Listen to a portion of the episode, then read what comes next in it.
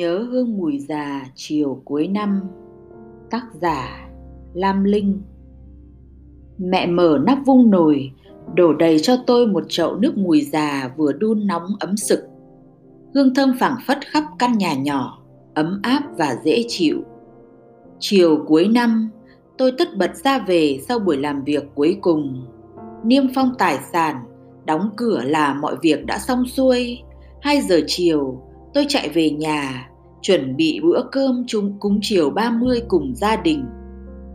Đường vắng hơn hẳn ngày thường, các gia đình ở xa đều đã về quê từ trước đó mấy ngày.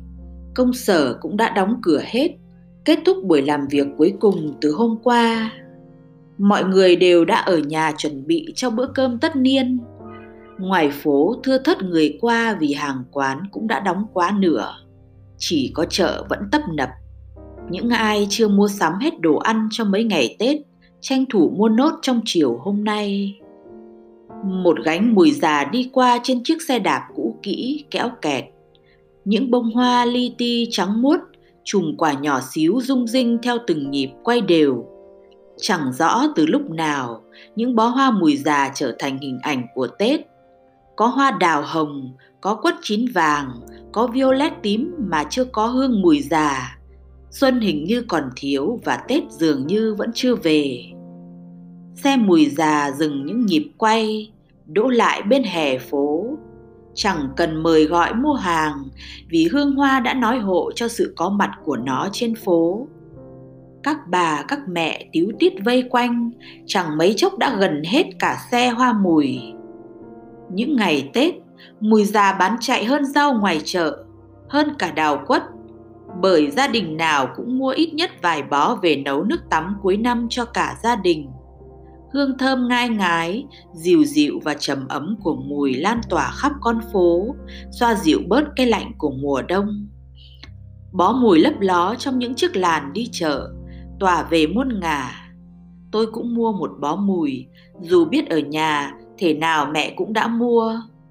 Bó mùi già buộc sau đuôi xe tỏa hương thơm ngát dọc con đường về nhà. Chẳng biết tục tắm mùi già cuối năm có từ khi nào, nhưng đã trở thành một phần không thể thiếu trong những ngày giáp tết.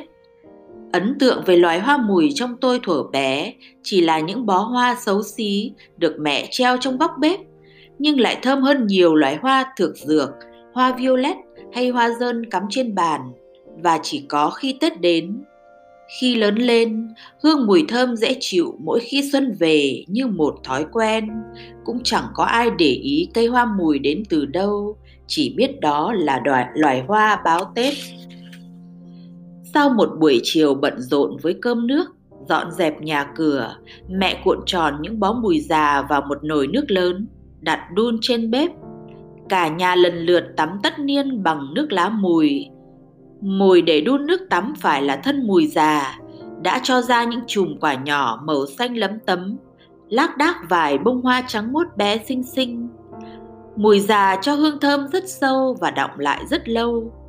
Tắm xong cả nhà thơm hương mùi ấm áp, phảng phất hương đến vài ba ngày Tết mới bay hết mùi. Tắm trong nước lá mùi ngày cuối năm để gột bỏ hết những lo toan, ưu phiền, mệt mỏi của một năm cũ đón chào một năm mới nhiều niềm vui và hy vọng. Thời gian qua, cuộc sống đã có nhiều thay đổi, cách đón tết cũng giản đơn đi nhiều, nhưng phong tục tắm tất niên bằng nước lá mùi vẫn được giữ gìn. Một năm chỉ có một lần vào những ngày cuối năm, người hà nội lại được đắm mình trong hương thơm rất riêng của lá mùi già. Lập gia đình rồi ra ở riêng, tôi vẫn giữ thói quen đun nước mùi già tắm cuối năm giống mẹ. Hương thơm của mùi già bay khắp không gian, vương vấn từng góc nhà, góc bếp, xua tan giá lạnh mùa đông bên ngoài. Cả nhà lại lần lượt đắm mình trong hương thơm bình dị ấy. Bây giờ người ta tắm gội sữa tắm bằng xà phòng với đủ loại hương thơm của muôn loài hoa, nhưng chỉ có hương mùi già với tôi mới thực sự là hương thơm thơm của Tết, của xuân về. Tôi quấn mình trong hương mùi để hương thơm xua tan đi những điều không may mắn của năm cũ.